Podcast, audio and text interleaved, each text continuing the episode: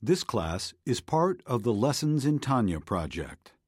More classes available at lessonsintanya.com. Major funding for this Tanya class is provided by the Mettel Corporation. Additional funding is provided by Tanya students like you.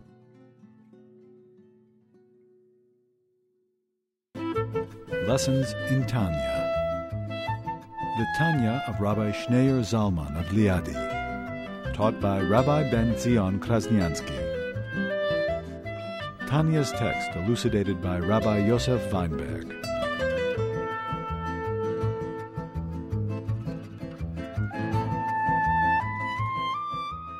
Page 635, chapter 43. Beginning with chapter 41, the Alter Rebbe explained that the fear of Hashem or the awe of Hashem, this is an essential ingredient for a Jew. Not only in order for us to be careful in not violating any transgression. So if you have a sense of fear, a sense of awe, this will protect you from transgressing, from violating, from acting acting immorally. Because if you only have a love for Hashem, if Hashem is your best friend, we know how it is with friends, you know. Yes, you love your friend and you'll do things for your friend, but if you don't listen to them, what's the big deal? They're only my friend. If I don't listen, we're still friends. It's not my father, it's not my, my king, it's not my boss. It's a friend. So love motivates a person to fulfill the positive mitzvot, but it won't stop you from violating a negative prohibition. But when you have a sense of awe, there's a distance. God is greater than me, and therefore there's a sense of awe of God, then you will refrain from violating His wish.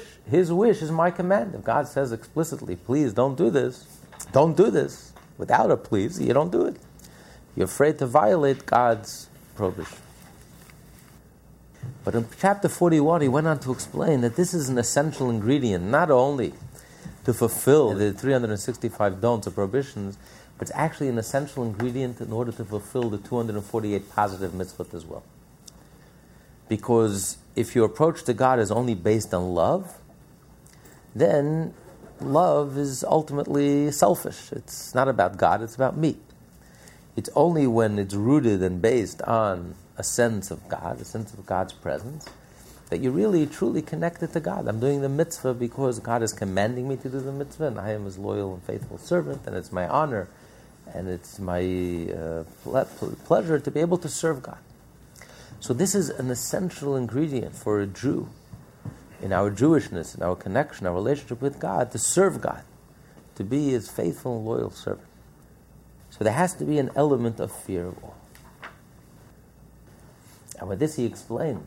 It says in the verse, in chapter 42, he explained, it says, Moses tells the Jewish people, listen, what is God asking of you? All God is asking of you is that you should be f- fear, you should be in awe of God.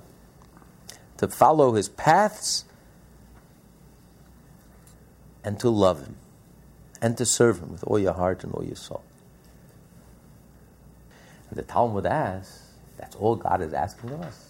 Is this a trivial thing? To be afraid of, to be in fear, to be in awe of God? Who, who experiences this? This is something that's very difficult to achieve.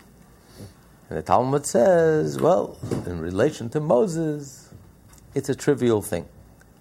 Doesn't seem to answer the question. Moses, Moses is not speaking to Moses, he's speaking to every single Jew, to us, today. How can you say that all God is asking of us is to fear God? And he explained because there's a Moses within each and every one of us. We all have a spark of Moses, and that's the ability to experience, to, to sense godliness.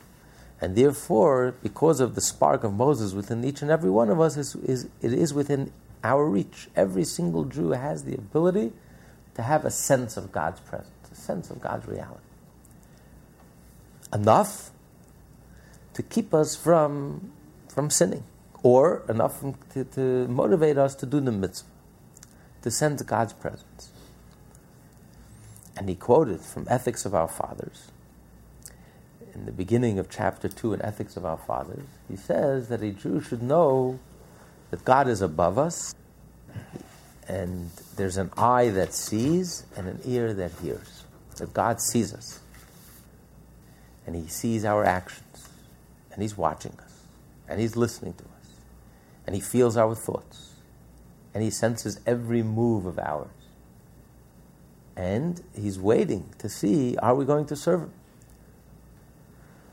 So when you feel God's presence, when you sense that God is watching you, when you're able to see God and able to sense God's presence, and God is watching you, you feel God's presence, then you behave differently.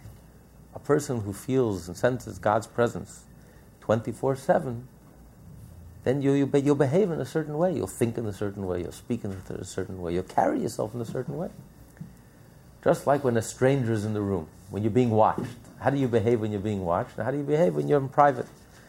And you think that nobody's looking and nobody's watching. How do you behave? Well, almost like two different people. Someone is watching, we're in public. In public, you're in best behavior. Even if it's a stranger, even if you don't know him. And even if it's not anyone important, but someone is watching. You're in public, you behave a certain way, you're in public. There's a presence. So minimally, Hashem should be have the same presence as a stranger has. When a stranger is in the room, I behave a certain way. Why is God's presence any less than a stranger?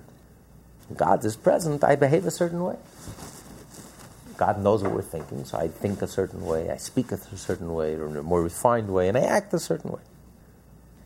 And this is the beginning of the code of Jewish law. Visi Hashem Summit. A Jew always has to remember that God is right in front of him.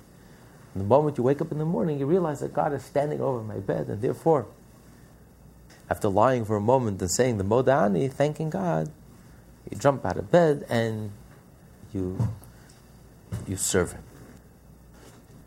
So, this is what the Mishnah means to know that there's an eye that sees and an ear that hears. God is always present, God is always with us, 24 7. And that's the foundation. Based on that, you can serve God and you can connect with God. And you, you're like a soldier. A soldier is always on duty. You know you're always on duty. 24 7. You're asleep, you're awake, you're eating, whatever you're doing, you're always on duty. And this connects us with God. This is the minimal level, minimal requirement in order for us to connect with God, to sense God's presence. But this is on a very low level. Because, yes, you're afraid, there's a fear, there's a sense of presence. But, but the focus is more that there's an eye that sees and there's an ear that hears. God sees me and He hears me and He notices me. And therefore, I'm afraid to violate or to act in a way that's wrong. Or a sin of commission or even a sin of omission. If I'm not going to do what I'm supposed to do, that's also a sin. If God is present, how can I not do fulfill my requirement, fulfill my obligations? So that's what motivates me. If I am able to see God, if I know that God sees me, God is watching me.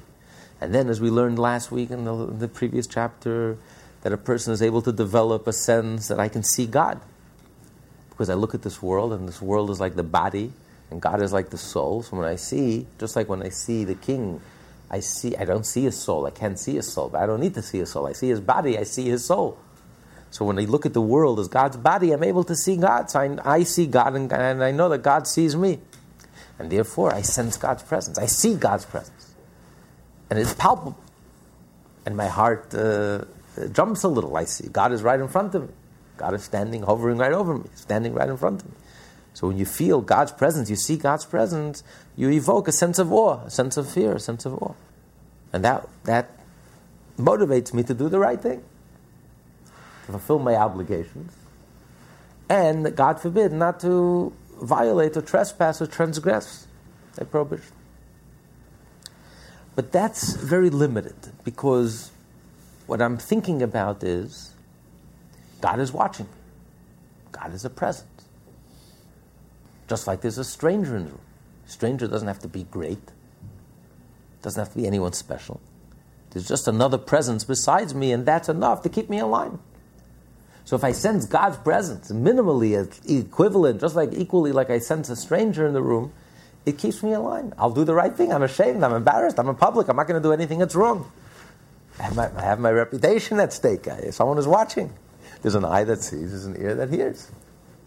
Like a famous, famous children's story, where someone, uh, someone was traveling by horse and buggy, and the, the uh, wagon driver stops he tells the passenger, he says, please be a lookout, act as a lookout.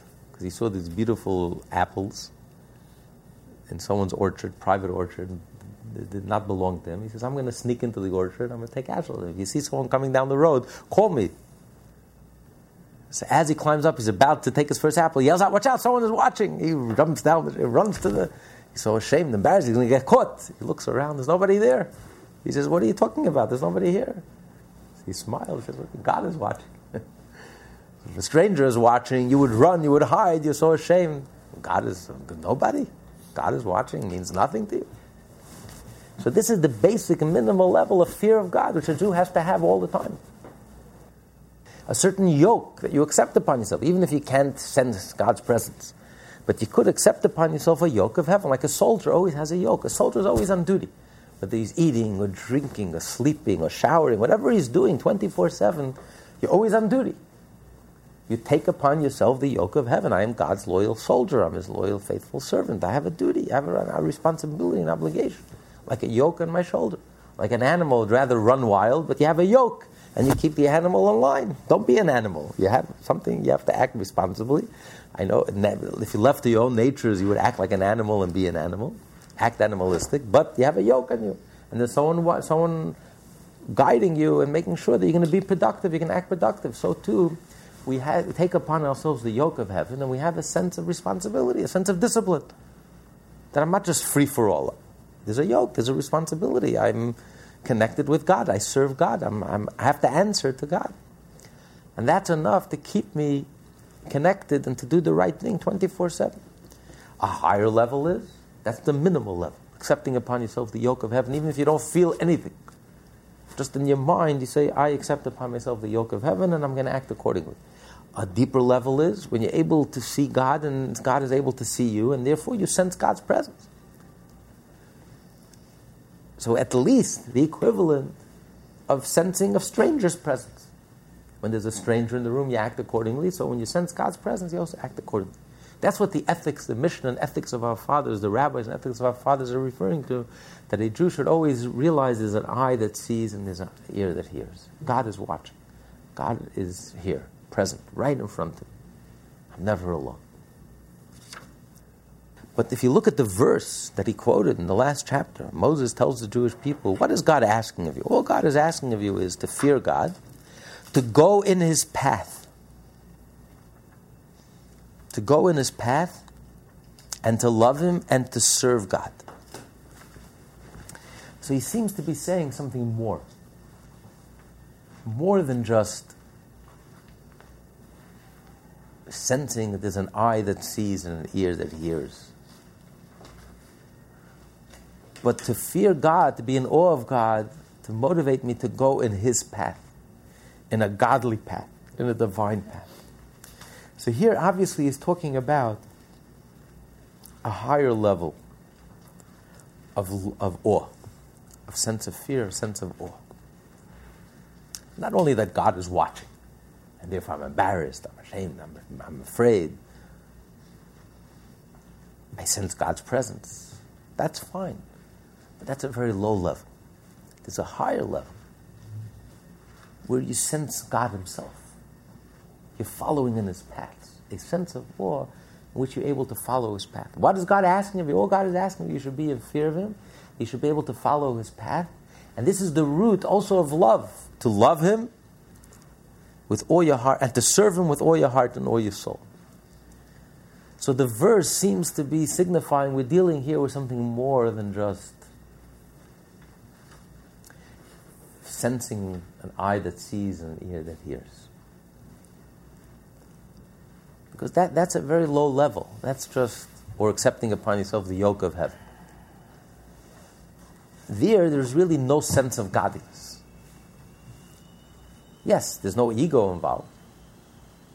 Because we're not talking about fear of punishment. Fear of punishment is all about ego. Yes, I believe that there are consequences to my behaviors, and if I do the wrong thing, there are consequences. But I'm thinking about myself, I'm not thinking about God. I don't want lightning to strike, I don't want God to punish me. That's purely egotistical, it's purely ego motivated. There is no connection to holiness, there is no connection to God. So that's not even, that's not even, doesn't even meet the minimum requirement of fear, of a sense of awe of God. The minimum requirement is that I accept upon myself the yoke of heaven. That's the minimal level. A higher level is when I can sense the eye that sees and the ear that hears, that God is watching. I sense His presence.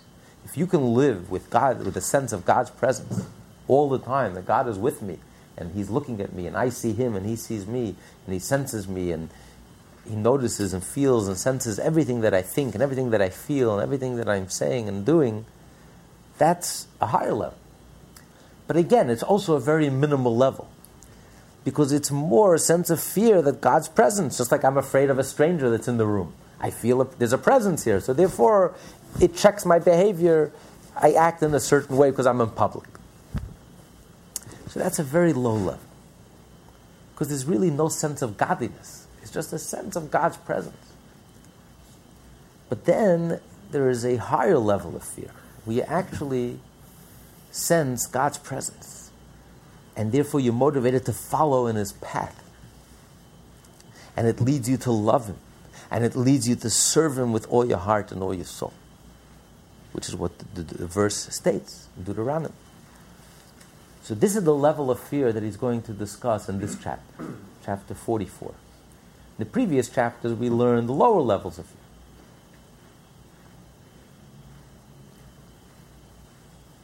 Here he's going to discuss a higher level of fear. A level that comes from an understanding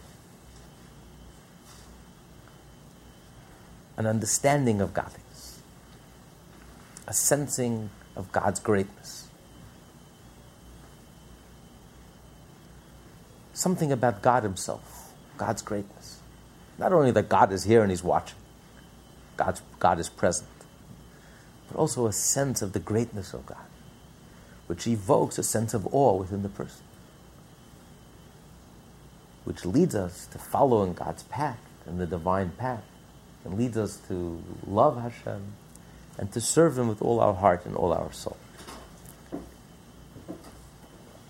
And it's with this explanation that he's going to explain here. He's going to explain the different levels of fear. And based on this explanation of these different levels of fear, he will clarify an, a Mishnah and the ethics of our fathers which seem to be contradictory.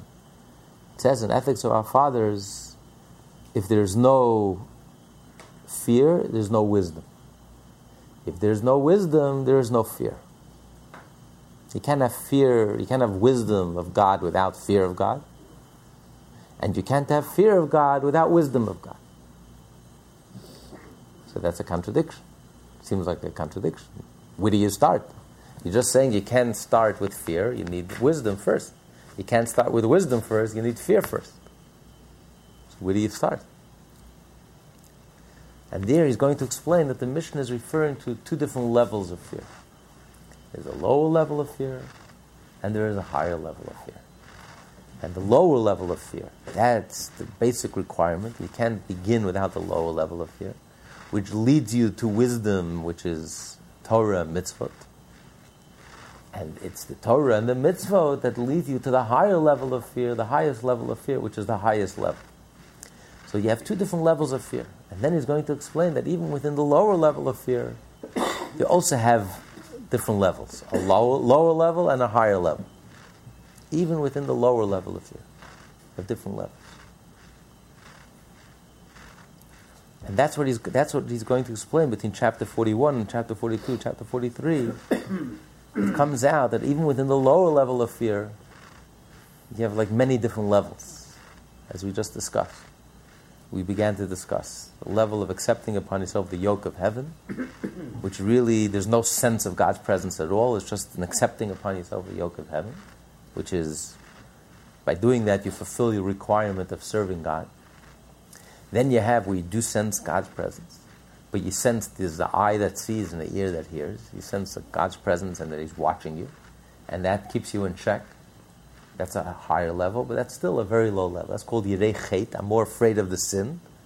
Then there is that you're afraid of God, and within that fear of God itself, there's a lower level and there's a higher level. And then these are all in, fit within the category of the lower level of fear, which is the introduction to wisdom. Because all of these levels lead a Jew to serve God, to do the Torah and do the mitzvah whether it's accepting upon yourself the yoke of heaven, whether it's sensing God's presence, God is always before me, in front of me, watching me, which, which motivates me to fulfill the Torah and mitzvot, or it's a higher level of fear where you sense God's presence, the greatness of God, and the higher level where you sense the the emphasis is, is on God. And then the ultimate level, and that leads to you to study Torah and do mitzvah. And then when you do study, when you study Torah and do mitzvah, that leads to the fifth level, which is the highest level of fear, and that's what he's going to discuss now.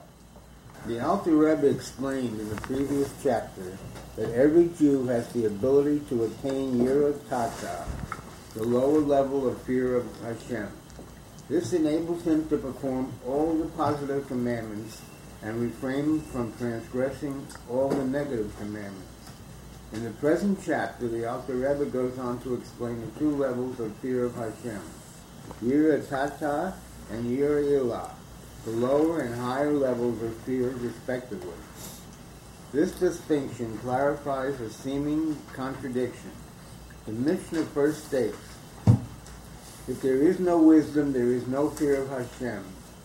Wisdom must precede, precede fear. But the Mishnah then goes on to say, if there is no fear of Hashem, there is no wisdom. Fear must precede wisdom. The explanation is as follows. The Mishnah refers to the two above-mentioned levels of fear. The first statement, if there is no fear, there is no wisdom, refers to the lower level of fear, yira tata, Without this level of fear, it is impossible to attain wisdom. An example, of performance of Torah and mitzvah. This is deemed wisdom, since the ultimate purpose of wisdom is repentance and good deeds. The second statement, there is no wisdom, there is no fear, refers to the higher level of fear, yira ilah. This level of fear must be preceded by wisdom. Example, the performance of Torah and mitzvah. Only thus is one able to attain the higher level of fear.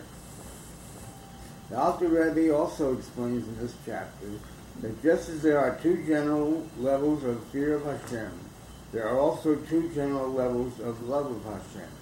Concerning this level of Yira Tata, of which it was said in the previous chapter, that is, in the province of every Jew, which is necessary for the fulfillment of his commandments in both areas of turn away from evil and do good, example in the performance of the negative and positive commands. It was said by our sages, if there is no fear, there is no wisdom.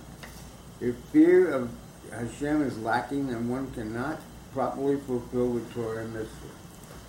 It is this lower level of fear, compromise of mode of smallness and, and mode of greatness. The quality of smallness describes the fear which is experienced as a result of a Jew's innate fear of Hashem, and which is merely revealed through meditating upon matters that lead to the fear of Hashem. Since it does not result from contemplating Hashem's greatness, it is deemed small.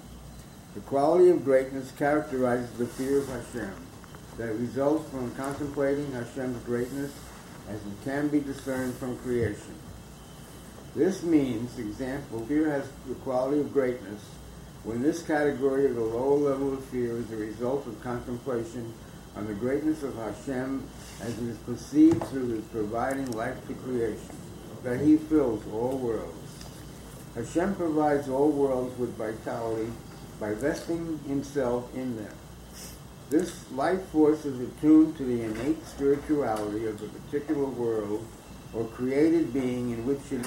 The higher the world or created being, the loftier its life force. So the smaller level of uh, fear is every Jew is born has an innate fear of God, but it's dormant. So you have to reveal it. When you meditate it, when you meditate and you're thinking about God, it evokes this natural sense of fear that we have. But that's called a small level. It's innate, it's natural, but it doesn't come from contemplation. It's not a fear that comes with, with a great level of awareness. It's just like an instinct, an instinct that every Jew is born with, but it's dormant. And by thinking about, about God, meditating, it evokes, this instinct is evoked, surfaces, and is revealed. But then there's a level of fear that's based on awareness. When you're aware of the greatness of God, when you contemplate and meditate an idea that God creates and sustains and animates all of the world. God is the soul of all the world. God creates every individual creature and every energy, the energy that perfectly matches the, the individual creature and based on the created entity, that is the level of matching, the level of energy that matches that, that created being. So when you think about the vastness of the world and how great the world is, how numerous the world, how many numerous species there are in this world, and the world is so rich and diversified, and there's, there's almost like a, so much an inf- almost like an infinite variety in every everything in this world is so much variety and whether it's taste or whether it's music or whether it's a species or whether there's almost like an infinite variations, colors and and that's just this world. And then when you contemplate what about the higher worlds, the higher levels of consciousness and you know, we're just one one tiny aspect of the universe. There's so many different dimensions and so many there are infinite angels and and there's seven, as he's going to quote here from the Talmud, there's seven heavens, and and the, the infinite, uh, um, each heaven, the heaven is like 500 levels beyond our world. And then the distance between one heaven and the next heaven, there's seven heavens. So as, as great as the distance between our world and the first heaven, which is 500 years, which what it means is that 500 levels is totally beyond our comprehension, 500 levels beyond our comprehension, so much beyond our understanding. And then the, the, between the next heaven and the, and the next heaven is another 500 levels degree of separation, 500 degrees of separation. You know, within ourselves, there's only five degrees of separation, from the lowest to the highest. Five degrees of separation from our actions, to our speech, to our thought, to our emotions, to our intellect, which is the greatest the most spiritual, the most sublime within us is our intellect, intellectual capacity to imagine, to think, and then the world of action. So there's five degrees of separation. Imagine 500 degrees of separation between us and the first level of heaven, of spirituality. It's so much beyond us. As it says, an angel, there are angels that are like the equivalent of a third of the world, that their one mind is the equivalent if you put all the minds of the world together. A third of the world is an angel that's half of the world is an angel that's equivalent of all the worlds. So it's so much beyond our understanding. You know, the laws of the way they understand the laws of the universe and the laws of physics and that dimension, it's like our whole understanding of the universe and physics is like child play in comparison to the dimension of the angels and their understanding and their depth. And that's the first level. And then you go, there's five degrees, 500 degrees of separation between the first heaven and the second heaven and the, the second and the third and then above all the heavens are the angels, the lowest level of the angels, and and they are totally they supersede and they surpass the level of the heavens. So the world is so vast, it's so so infinitely complex, and so variegated, and so that and God animates and creates and sustains this complex world and all its variations and all its infinite depth once you start realizing how God animates and creates the world and is within the world and his energy creates and sustains the world, it evokes a sense of uh, it evokes a sense of awe. How could you you see God's greatness? You sense you sense God's greatness. The more you appreciate the universe, the more you're the, higher the level of your level of understanding of the vastness of the universe. You know those astronomers who study the the stars and you see the vastness, infinite vastness of the universe. And the numbers are mind boggling. You know, up until a thousand years ago, you were only able to see the stars you're able to see with your naked eye, which, also fills all the skies. But what we're able to see today and we're able to know today, the, the, the infinite amount of galaxies and stars and it's just so dazzling and so infinitely vast and great. So the more you are aware of how infinitely complex and how infinitely great the universe is, how diverse the universe, the more you're in awe of God, who's creating this universe, who's sustaining this universe. And every individual entity has its own unique flavor and its own unique energy. God creates every every individual entity, its own individuality. So, the, the more you appreciate the diversity of the universe and the infinite complexity of the universe, the more you're in awe of God. The more you appreciate God. God is able to create this, this infinitely complex. You know, until a few hundred years ago, the universe was pretty simple. now the universe has become so.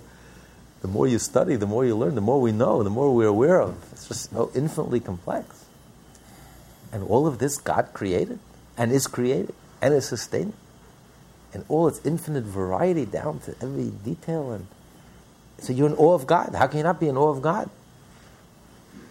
You're in a sense of awe of God's greatness. So the more you understand the universe, the more you see the greatness of the universe, the more you appreciate the depth and the greatness of the universe, the more you're able to appreciate the greatness of God. And you have a sense of awe of God's presence. God's greatness, God's majesty, God's greatness. You know, it's like uh, if, you, if, if you meet someone who,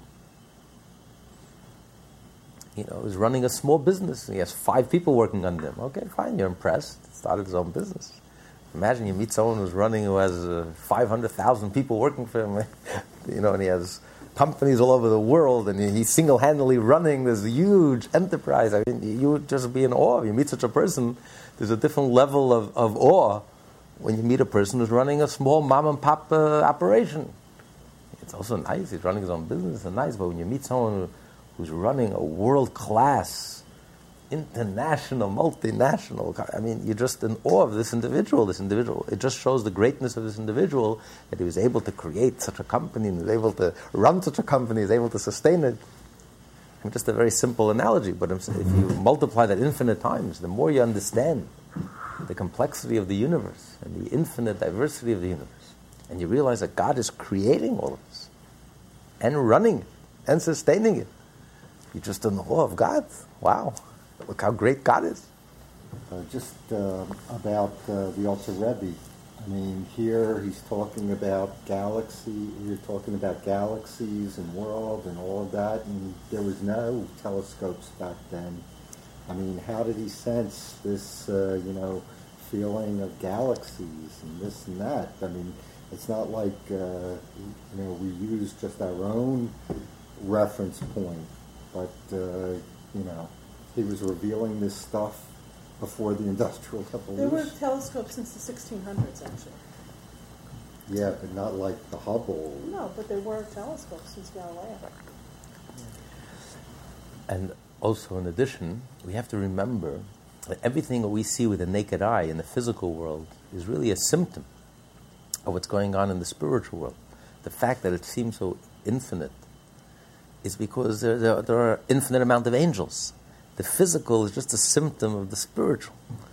So we don't know what's going on in the spiritual realms. We're not tuned in with the spiritual. So we have to see the physical, and from that we can extrapolate and we can understand what's going on in the spiritual realms. But the Torah, that's the, that's the gift of the Torah. That's why the Torah is divine.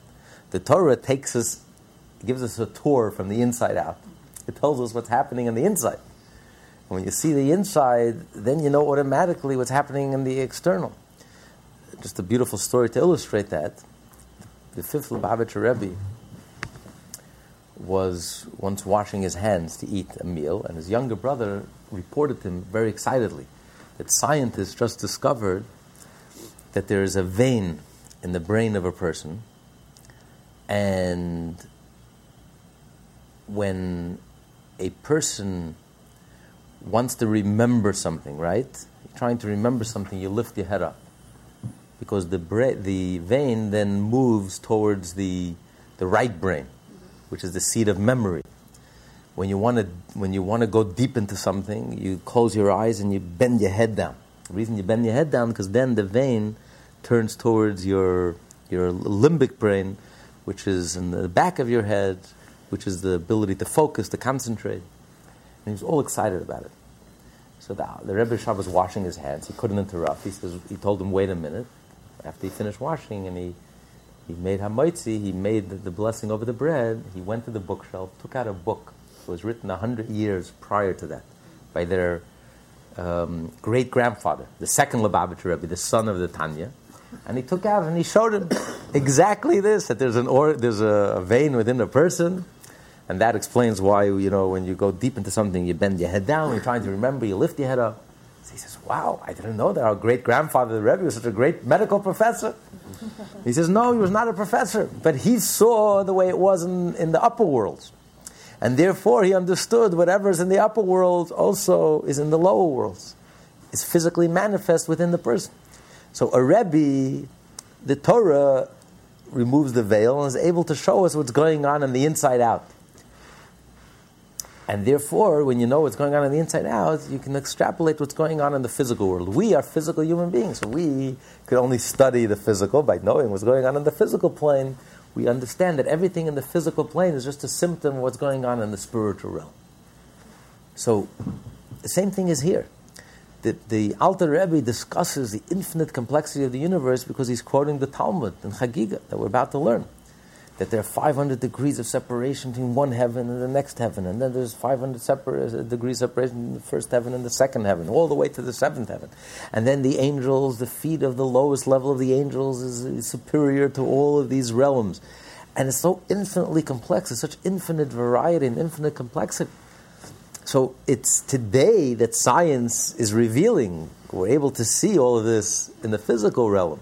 But the Torah has already revealed all of this in the spiritual realm. This was written in the Talmud close to 2,000 years ago. So even though we couldn't see it with the naked eye, but, but knowing, knowing within the Torah, you know that this reality. So therefore, the more you're aware of the infinite complexity of the universe, and today, we're more aware than ever. With each passing day, we're becoming more and more aware of the infinite complexity of the universe. The more you're in awe of God. I mean, God is creating all of this and sustaining all of this. I had a uh, comment, but also a question. I think the little I learned of Hebrew is a much different word when you're talking about being in awe of Hashem than being in fear. In terms of the English, it's kind of limiting because the sense of fear to me is tightness, being closed off, uh, closing my heart. Whereas, whereas if I think about the word awe, I'm thinking differently in terms of oh, I'm in this presence of this being, and this being is with me. I'm not afraid of it. I'm in awe of it, and so I, I, I want to yoke myself to it. And and so there's, when when we talk about fear, it, it's a limitation of the language Yes. because it actually a lot of uh, Christians, of course, one of their criticisms of Judaism is it talks about not the love of God and the fear of God, Right. which of course I know is not true, but that's one of their main Right.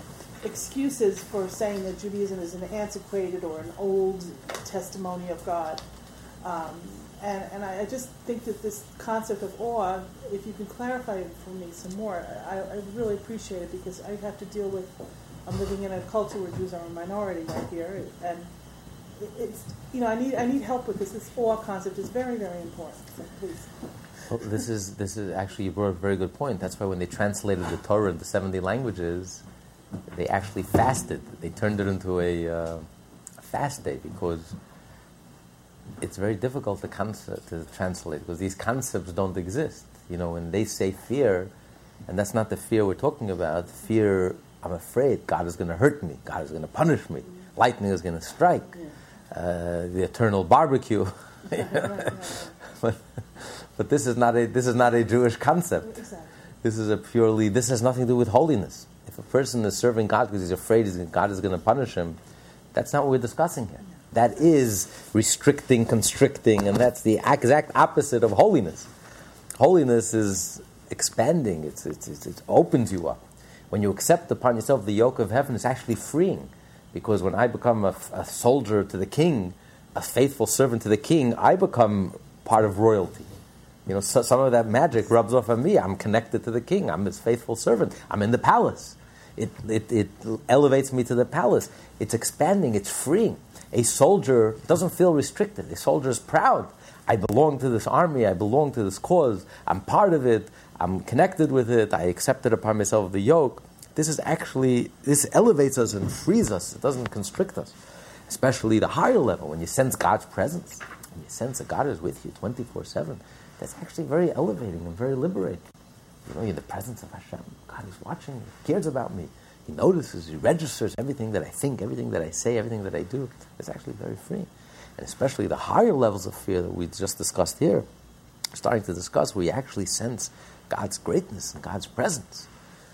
You know, that you, you sense the infinite complexity of the universe and how God is sustaining and creating this universe and, and, this, and every individual entity has its own individual energy and it's, it's so tailor-made and custom-made and it's infinite variety, infinite complexity and God is running all of this and creating all of this, how can I not be in awe of God? So, yes, that is uplifting and freeing, but it's a sense of presence. That's why awe is a much better word. It's a sense of God's presence. When you sense God's greatness and God's presence, and I'm connected to God, it, it's freeing. It's freeing. It's actually a very healthy thing.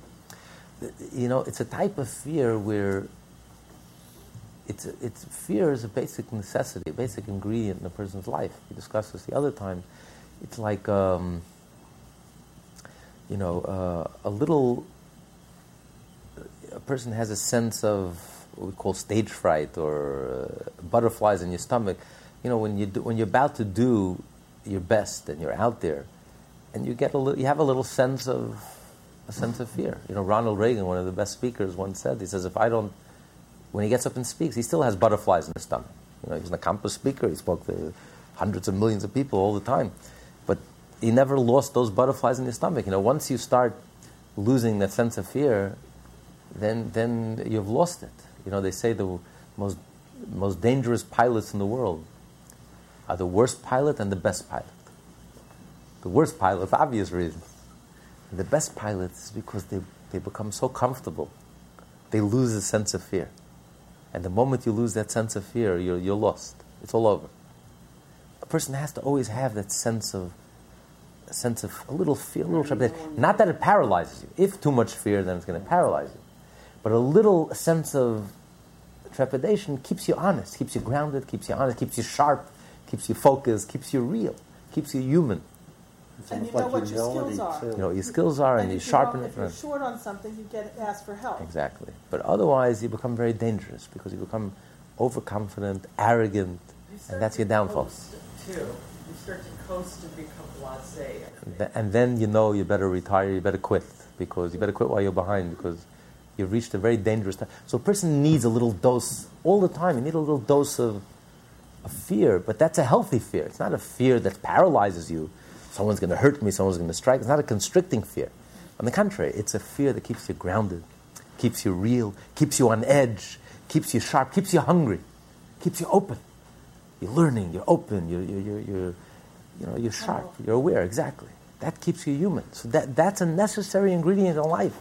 Like he said, it's two wings. A bird needs two wings to fly. If all you have is love, you can't fly with on love alone. You need a balance. You need in order to fly, you have to have two wings. You have to have a sense of awe also. Of course, the, the stronger wing is love always has to be more dominant and stronger. But you need that dose of a sense of awe. That keeps you real, that keeps you grounded especially in our relationship with God. If you approach God just with a new agey approach or with love, and, but there's no sense of awe of God, no sense of God's presence. No, then there's no sense of reality. There's nothing to check your ego. Then that can actually become very counterproductive and even dangerous, and has nothing to do with holiness, nothing to do with God. You're on an ego trip. Spirituality could become the ultimate ego trip. So to keep you real and to keep you honest and to keep you humane and to keep you grounded, you have to approach God with a sense of awe. You're dealing with God here. A sense of distance. Yes, God is my pal and my buddy and my best friend, but, but uh, yes, that's true. But on the other hand, I can speak to God and I can pour my heart out to God, and God is my Father, and I can. But on the other hand, there also has to be a healthy sense of distance. You're dealing with God. God is so infinitely transcendent, and so that keeps us real. That keeps us grounded. And from the earth to the heavens is a distance of 500 years, and the distance from one heaven to the next is also a journey of 500 So again, it doesn't mean uh, literally you're going to take a spaceship and you're going to travel 500 years, you're going to arrive in heaven. But it means like a spiritual distance, 500 degrees of separation. Imagine 500 degrees of separation. Within ourselves, we only have five degrees of separation from one extreme to the other, from the lowest, which is action, the tangible, to the sublime, to philosophy, imagination, meditation, spirituality. So if that's five degrees of separation, imagine 500 degrees of separation. It's so, our whole realm, our whole frame of reference is so minute. Our understanding is so limited. There's realities that are so beyond us. It's such a vast, the universe is so vast, so much beyond us. The astronomers have a little sense or have a little sense of appreciate that how, how tiny we are and how huge and infinitely complex the whole universe is you know. So but th- this is already recorded in the talmud close to 2000 years ago that the first level of heaven is like 500 degrees of separation beyond us and then the distance from one heaven to the next is also a journey of 500 years and there are seven heavens so each heaven has within itself 500 degrees, and then the distance from one heaven to the next is 500 degrees. And then he continues. And the feet, i.e., the lowest level of the angels, called Chayot, measure up to them all. That the, the, this, all the seven heavens, the Chayas, which is the lowest level of the angels, their feet, their lowest level is superior to all of the heavens put together. So can you imagine what an angel is? How vastly superior the mind of an angel is What the mind of an angel is able to comprehend. It makes our most supercomputers look like nothing in comparison to the infinite complexity. It's different dimensions, different dimensions of reality, different understanding of reality. Our whole modern physics is child play in comparison to the level of understanding of the universe of the angels. That's why you know we we know in, in Jewish history there were times that uh, Torah tells us that when Joshua sent the two spies into the land of Israel, they hid out in the home of Rachav, the prostitute, she hid them. It says she hid one of them. Joshua sent two spies, Caleb and Pinchas. And then it says she hid him in the singular. She hid Caleb. What happened to Pinchas? So Pinchas was able to mystically, kabbalistically, miraculously, he was able to disappear. They couldn't see him. He can see them, and they couldn't see them. Could you imagine a dimension of reality where he can just disappear? And Rashi, the great Rabbi Shlomo Yitzchaki, the rabbi of all the Jewish people, he lived during the times of the Crusades. And the head of the Crusades was an anti Semite. On the way to Jerusalem, they murdered many Jews, and he stopped in Rashi's synagogue in France and he was going to harm Rashi, and Rashi miraculously made himself disappear. Rashi was a great Kabbalist. And he was able to speak to him. He heard him, but he couldn't see him. He says, I don't want, I'm afraid you're going to hurt me. So he says, I'm not going to hurt you, I promise you. So then Rashi appeared, and he asked him, Am I going to succeed? And he says, You will not succeed. And the, the tradition has it that he told him that you will come back with only three horsemen. He was so angry, but since he gave Rashi his word, he's not going to touch him. So he says, if I come back with four horsemen, I'm going to kill you. And of course, they were routed, the Christians were routed in the crusade by the Muslims, and he did come back, and tradition has it, he came back with four horsemen. And he was going to, he couldn't wait to come back and to take his vengeance of Rashi, But as he entered the city, a stone fell down the gate and killed one of his horsemen, and he only came with three horses. So, could you imagine this advanced technology, this advanced physics, where you can make yourself disappear? I mean, this is so beyond us. We can't even begin to understand it. We're so because our understanding of physics is so primitive in comparison to the angelic understanding of physics. It's a different dimension. They operate on a different level, on different. So, there, but there are these dimensions. Just because we live in this tiny little world that we live in, and some of us can't even imagine that there are realities that are totally beyond us, it doesn't change the reality. The reality is that there are realities that are beyond us. It's like the beautiful story with the fifth Lubavitcher Rebbe. Um, his, he heard his children discussing once the idea of angels. And they were having great difficulty understanding the whole concept of an angel. And he says, Let me tell you, there were these two professors, Nobel Prize winners, when a Nobel Prize meant something and they were traveling to a conference, a world class conference of the greatest thinkers of the world and they were having this conversation. In, while they were traveling, we're having the, the conversation of the cutting edge of, of physics, of the deepest concepts, the deepest understanding of reality. He says, So the wagon driver is traveling, the two professors are traveling, and the horses are traveling. Everyone is lost in his own thought, is occupied in his own thing. The horses are thinking about what are they thinking about? Oh, when we get to the big city, they know there's a good there's good hay waiting for them. They're going to roll in the hay and they're going to eat hay and they're to have they're going to be treated royally. A beautiful barn is awaiting them. They can't wait to get to the city. What's the wagon driver thinking? Oh, we're going to get to the city. We're going to Berlin, the big city. There's nice taverns. I'm going to get drunk. I'm going to go on, on the town and I'm going to visit all the bars. You can't wait. I'll have a decent meal. And what are the two professors talking about and thinking about? When we get to Berlin, we have this conference, this international conference of the greatest minds to discuss the cutting edge of, of, of, of physics. Now, the horse can't even imagine, can't even conceive that there's a reality beyond his hay. That's his whole frame of reference. That's his world. The wagon driver, his world is not too, too much broader. He can't imagine a world beyond his bars and his bar hopping and, and, running around town and becoming mindless and getting drunk. And that's his whole reality. He can't even imagine. There's a world of philosophy and there's a world of music and there's a world of cutting edge uh, science and philosophy and just beyond his imagination. So what do you think, he asked, the Rebbe asked his daughter, just because the horse thinks of hay, that means that the philosophers and the philosophy, that there's no philosophy? So just because a human being can't appreciate that there's reality of an angel, a spiritual reality, a spiritual entity that's so vastly superior to our reality and lives in a different dimension and a spiritual dimension and, and is so much infinitely more complex and, and infinitely deeper and beyond our whole understanding of physics is a whole different level of understanding. So just because of that, the angel doesn't exist. Just because to the horse the philosophers don't exist, so therefore they don't exist. It's the exact opposite. The philosophers, that's the reality. It's the horse who's living within his own little, little silly reality.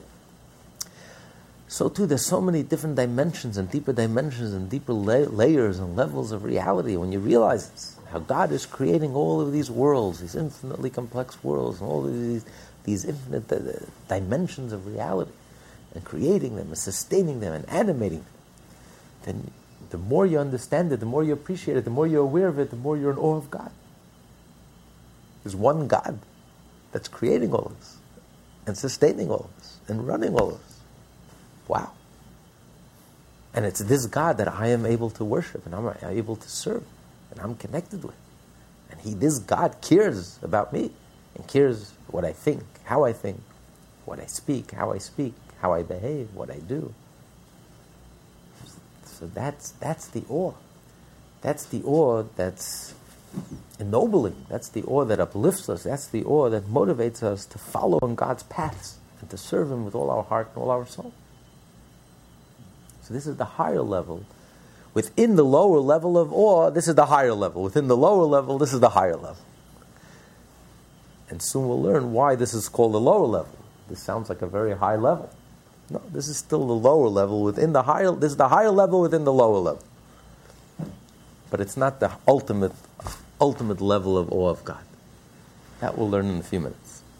And similarly, with one's contemplation on the evolvement of all the worlds, one above the other to the topmost heights of the most spiritual worlds, when a person contemplates and gains a deep understanding of the divine Nevertheless, the sphere is called an external inferior sphere, yira tata'a, ah, since it is derived from the worlds, that is, under, from understanding the greatness of God. As a result of meditating upon the divine life force which animates them. For they are garments of the King, HaKadosh who conceals and hides and clothes himself in them, in these worlds, to animate them and give them existence, that they may exist ex nihilo. Before the worlds were created, they did not exist at all. They were in a state of non-being. Through their creation, they became beings, entities whose existence could be experienced. This is the manner in which the divine life force animates and clothes itself in creation. That created beings should be able to perceive themselves as existing entities, which nevertheless are nullified to their divine life force.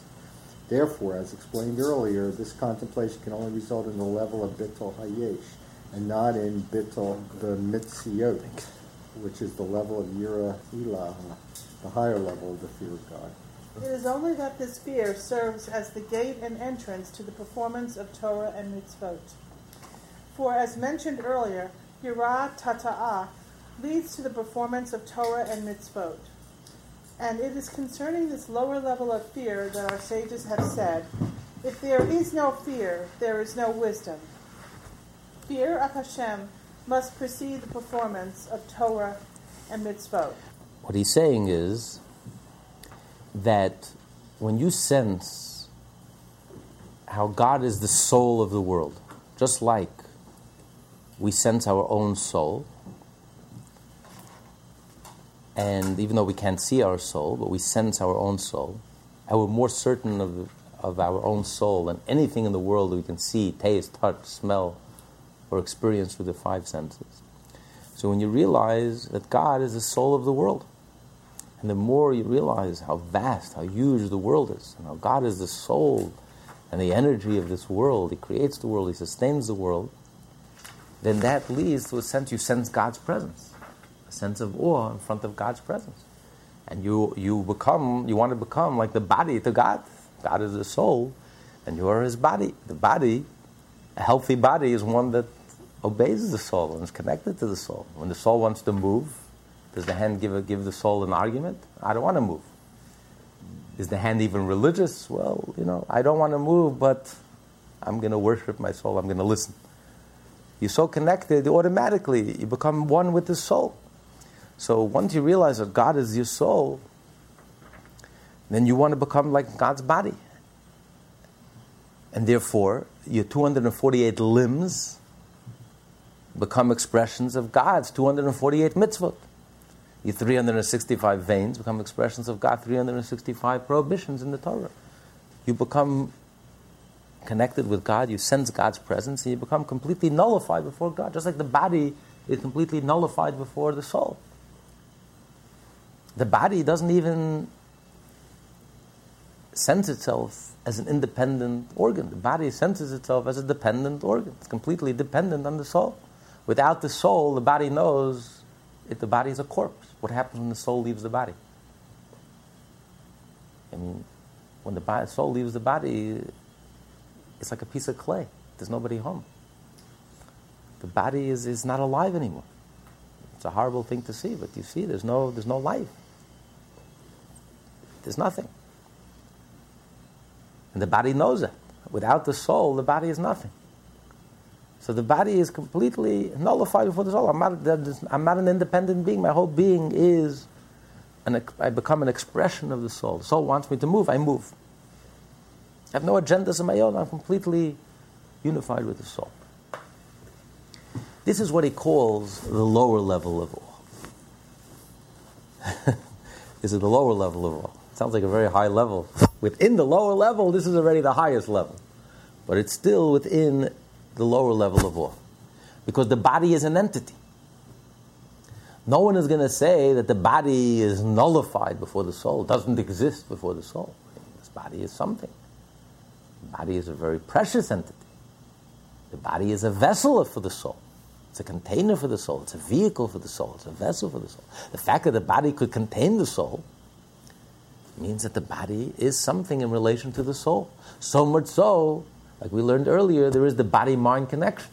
Not only the soul affects the body, that goes without saying.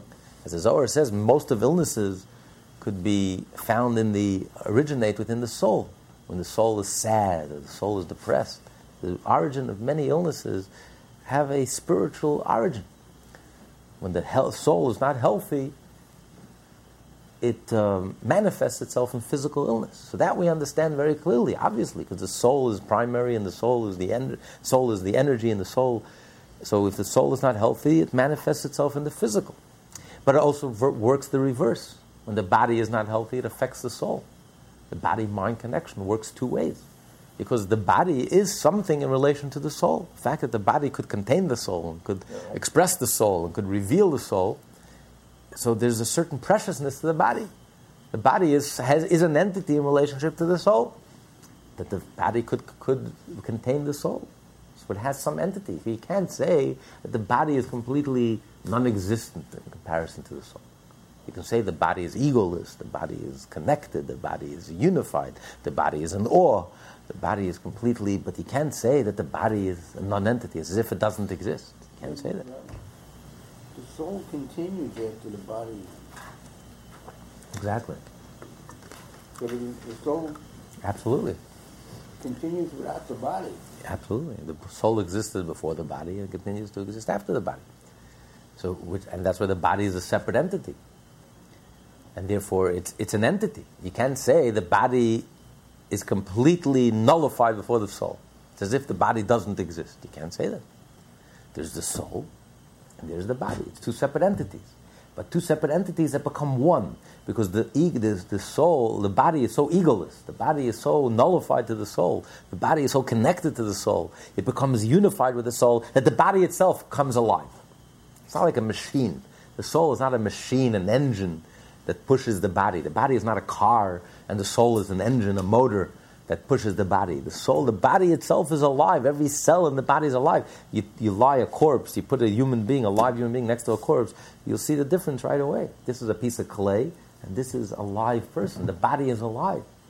So the body is completely unified with the soul because it's egoless. It becomes completely one with the soul. But nevertheless, it's still a separate entity. And it's a dependent entity. It's not an independent entity because the body doesn't last long without the soul and it, it rots away. It starts rotting immediately as soon as the soul leaves. It can't last long without the soul. So it's completely dependent on the soul. It knows without the soul it's nothing, it's, it's, it's, it's a corpse, and ultimately it will rot away and disappear. And therefore, the body is completely nullified for the soul. But it, it's, it's a dependent entity, but it's an entity. And there's another analogy to explain it. When you throw a ball into the air, the ball essentially is a stationary object. The ball is not a flying object. So when you throw the ball in the air, what's pushing the ball? The energy. Yeah, the energy that you're pushing. And the greater the energy, the longer the ball will fly, the greater the distance. But ultimately, the energy is limited. What happens when the energy ceases? The ball reverts back to its original state. It drops down force of gravity takes over. So, what does it mean when the ball is flying? Did the ball become a flying object?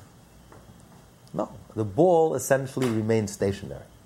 But there's an energy that's pushing it to go against its nature and to fly. So, it, what's really flying? Is the ball that's flying? No, it's not the ball that's flying. It's the energy that's pushing the ball. It's giving the ball its velocity. And therefore, the moment the energy ceases, the ball reverts back to its natural state. So too, when you say God creates the world with his speech, God's the divine energy is creating the world. What happened there? God created an entity, an independent entity? No. Even when, while God is creating the world and sustaining the world, what is the world really? The world is, has not become an, an, independent entity. The world is nothing other than the God's creative energy that's, that's creating us and sustaining us. So our whole being is really the divine energy. There's nothing else. Okay, that's true. So what that means is that we are a dependent entity. We're not an independent entity. Like the light of the sun outside the sun. The light of the sun is a dependent entity. There's no independent entity. When the sun sets at night, when you don't see the sun, there's no light. Could you bottle the light and sell it? You can't, because light without removed from its source has no reality. The light is completely dependent on its source, on the sun. It has nothing other than the sun, it's a reflection of the sun. It's, it's a totally dependent entity. It cannot exist for one moment without its source. So too, when God creates the world through his divine energy, his divine speech, he's creating an entity that's entirely dependent on God. It's like the light of the sun outside the sun. Just like the flying ball. The flying ball is totally dependent on the energy that's pushing it. Not the ball suddenly became a flying object and could fly on its own. So it's not like when a person, an artist, you, you form, shape something, and then you can walk away from it. Because the entity existed before the artist came along. The artist just revealed a shape, a form, one of its infinite different possible forms and shapes. So the artist can walk away and the object will remain. But God cannot walk away from creation. Just like when you throw the ball, the energy has to constantly be within the ball. The moment the energy stops, the ball can't fly for one moment without that energy force pushing it up. And then the ball reverts back to its nature. So too, God has to constantly create the world. Every moment, God has to continuously speak and create and sustain the world. Because if God will cease to create the world, the world will re- would revert back automatically to nothing. Just like when the sun disappears, at night, there's no light. You can't have light without the sun. You can't have light without the source. If there's no source, there's no light. It, it can't exist for one moment without its source. It's a completely dependent entity.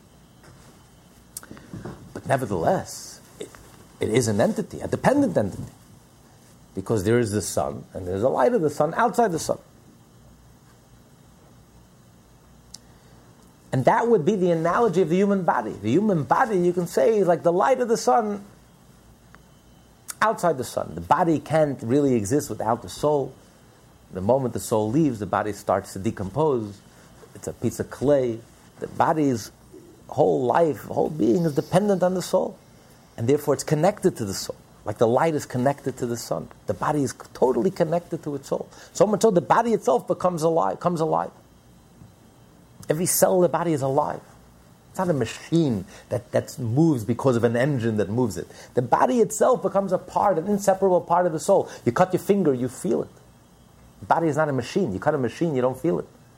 If you cut the sleeve, you don't feel it because it's not part of you. The body becomes part of you, becomes part of your soul.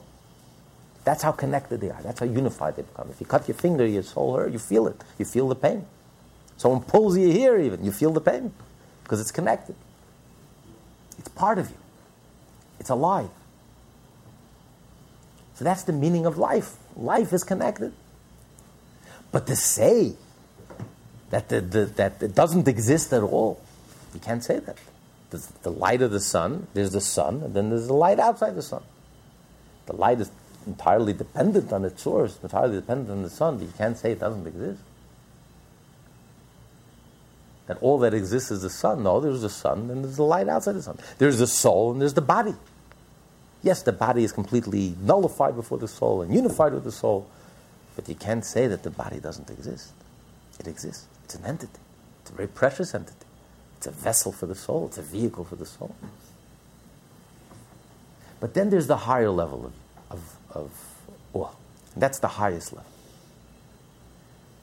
And that's the level where you realize that nothing exists but God. That the world is not even like a body to God. That God is the soul of the world.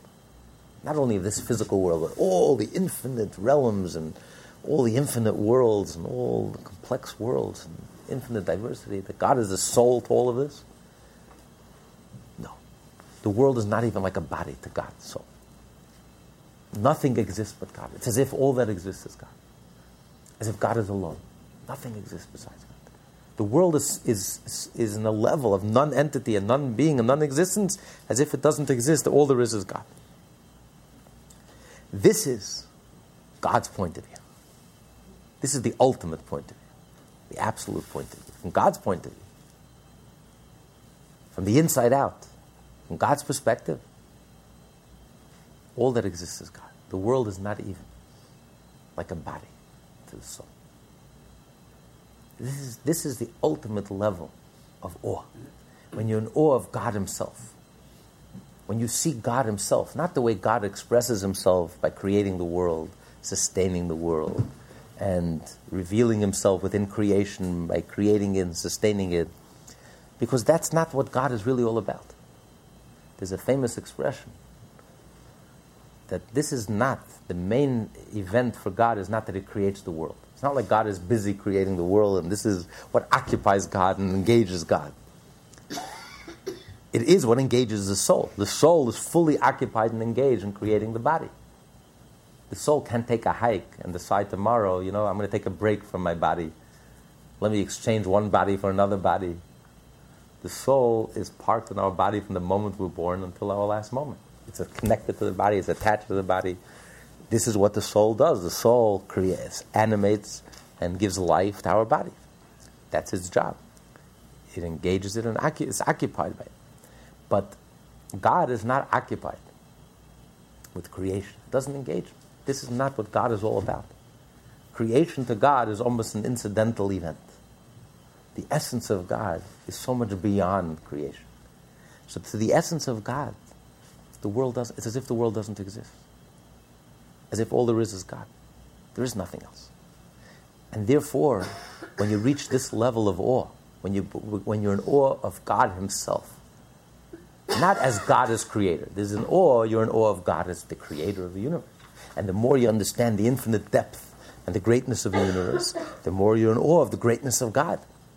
But you're in, you're in awe of the greatness of God as God being the creator of the world, as being the soul of the world, God in relation to the world. So you're not completely nullified. There's an entity. But then there's the ultimate level of awe, where you're completely nullified before God. You simply cease to exist. You're in awe of the essence of God. All that exists is God Himself. And that's like when you're standing in the presence. Imagine you're standing in the presence of greatness, of a great tzaddik. Imagine you're standing in the presence of the Rebbe. When you're standing in the presence of greatness, you completely lose yourself. It's like, I am nothing. In comparison to this person, it's as if I don't exist. You when you're standing next to Einstein, you, you, you're like, it's as if you don't exist. You lose any sense of self. In comparison to, it's as if I don't exist. It's like you put a candle next to the sun. The light of the candle, it's as if it doesn't exist. It, but it doesn't add anything to the sun. This is the ultimate level of yira, when a person completely loses any sense of self. And there was a, there's a, there's a beautiful story. There was two great Hasidic rabbis, Rabbi Yisrael of Ruzhin, very famous Hasidic master, and I forget his colleague, the other one. And they were both traveling, and they were like celebrities in Europe, in Eastern Europe. And a huge crowd was there to greet them. And the Ruzhin, the Rebbe, saw his colleague was struggling with his celebrity status. You know, it can get the ahead. It's very ego gratifying. You know, here you had 100,000 Jews come to greet them. And, you know, they were like princes, they were like kings, they were like. And he saw he was struggling very, very hard to deal with it, that he shouldn't become egotistical and he should remain humble. And he was describing to him how he deals with it. And, and you know, and the Ruzhin, the Rebbe, turned to him, he says, You know, I, I don't know why you're struggling so much to deal with this, that you shouldn't become egotistical, it shouldn't get to your head. So I deal with it in a very simple way. Because imagine, imagine if you're traveling with a king. and you're the minister, and you're traveling with the king, and you come to town, and the people in the town never saw the king. And they accept you. They give you a tumultuous welcome. You, the minister, you're getting a tumultuous welcome. You don't know where to bury yourself. The king is right here. Why are you even paying attention to me? You shouldn't even notice me. When you notice the king, you don't notice anyone else. Not, not, there's nothing else. I just noticed the king.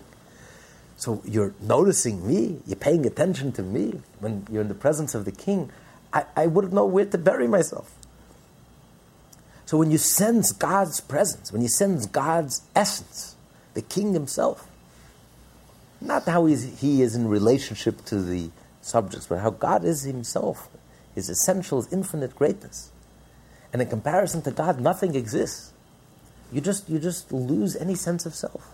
There's, there's absolutely no sense of self. You become completely nullified. You realize that from God's point of view, from the inside out, nothing exists but God. And this is the ultimate level of fear. This is a level which he says you can't even achieve it. It's, it's almost impossible for a human being to achieve it on his own. It's only when a human being achieves a lower level of fear, which leads you to f- keep the Torah and keep the mitzvot. Then, that, that's what the Mishnah says. If there's no fear, there's no wisdom, there's no Torah mitzvot. But then, if there's no wisdom, then there's no fear. Because once you keep the Torah and mitzvot, and you've reached a lower level of fear, then God gives you the ultimate level of fear, the higher level of fear, where you can become completely nullified, completely nullified before God. That you lose any sense of self There's absolutely no sense of self, no sense of ego, no sense of self. You become completely, all you sense is God, that there's nothing else but God. So, this is the ultimate level of fear, the highest level that a Jew can reach. And this is beyond religion, beyond spirituality, beyond meditation. This is not just becoming aware when you meditate and you become spiritual, you become aware of God as the creator of the world, as the life force of the world, as the vitality of the world, as the energy of the world, and that makes you a very spiritual person. You sense God's presence. It ennobles you, it elevates you. But that's a very that's a lower level. But ultimately you reach a level where you realize God Himself, God in relation to Himself, where nothing exists. God as the creator, that's not what engages God, it's not what occupies God, that's almost incidental to God. God Himself remains completely transcendent, and it's as if the world doesn't exist. All that exists is God Himself. And you're completely nullified. When you're standing in God's presence, you lose any sense of self. You become completely, your ego becomes completely nullified. You're not even an entity, you're not even a body to God in relation to God. All, all that you sense is God Himself. This, God doesn't demand of every Jew. This is a very high level. Not everyone could reach that level. The lower level of fear, that's something that God demands of each and every Jew. The level of fear that will, awe, that will lead you to do the Torah, do the mitzvah, lead a Jewish life, do the right thing, speak like a Jew, act like a Jew, think like a Jew, 24 7. That God demands of all of us, all, every single one of us. And that we're capable of achieving. But to achieve the higher level of awe, this is a very high level. This is only very great people, very righteous people, very great people are able to reach such a level. So you were saying before about the angels being you know, these 500 levels above and above. Um, I have heard other Hasidic rabbis also though speak that being human, we have advantages over the angels, and maybe it's just a PR thing but it seems to me that like the angels don't have free will, and we do. So we can choose to be evil. We can choose to harm others. We can choose to be selfish. We can choose to not manifest our God-given, you know, talents and potentials. Whereas an angel has no choice. So can you elaborate? Because the question of these angels being higher than us, I, I question that from what I've learned. I, I've learned that maybe being human is higher because we have an opportunity potentially to bring those energies of those higher worlds to this world. So, tell, can you elaborate on that? Well, uh, I would suggest if you have access to a computer, you can go to lessonsintanya.com. And um, this is something that we learned earlier and we discussed, and it's actually recorded. Um, we discussed this in, uh, in chapter 27, chapter th- uh, 37, and also our Kabbalah and the psychology of the souls. Um, we discussed there the, uh, the advantage, the superiority of humans over angels. Um, I believe it's called self sacrifice, or. Um, Is that a book, Kabbalah and Psychology? no, no. No, it's also on, on our website. It's a cable show, actually, every other week in Manhattan. Yeah, I've seen it, I've seen it. Yeah, so it's the it's the episode uh, called um, uh, s- uh, yeah self sacrifice. Um, I believe it's that one, and we discussed the superiority of humans over angels. Yes, there's no question about it. So that so when you're talking about these angels being higher and higher, Oh, it's I not mean, really. I mean, just just their being. They're just spiritual beings. They're just they're just vastly superior in their understanding, and they're they're just the But they don't spiritual have the free will. They No, have to don't, be that They don't have the free will. we have the free will. Absolutely, choice. absolutely, absolutely. No, we we are the center of the universe. No, no, not at all. This class is part of the Lessons in Tanya project. More classes available at lessonsintanya.com.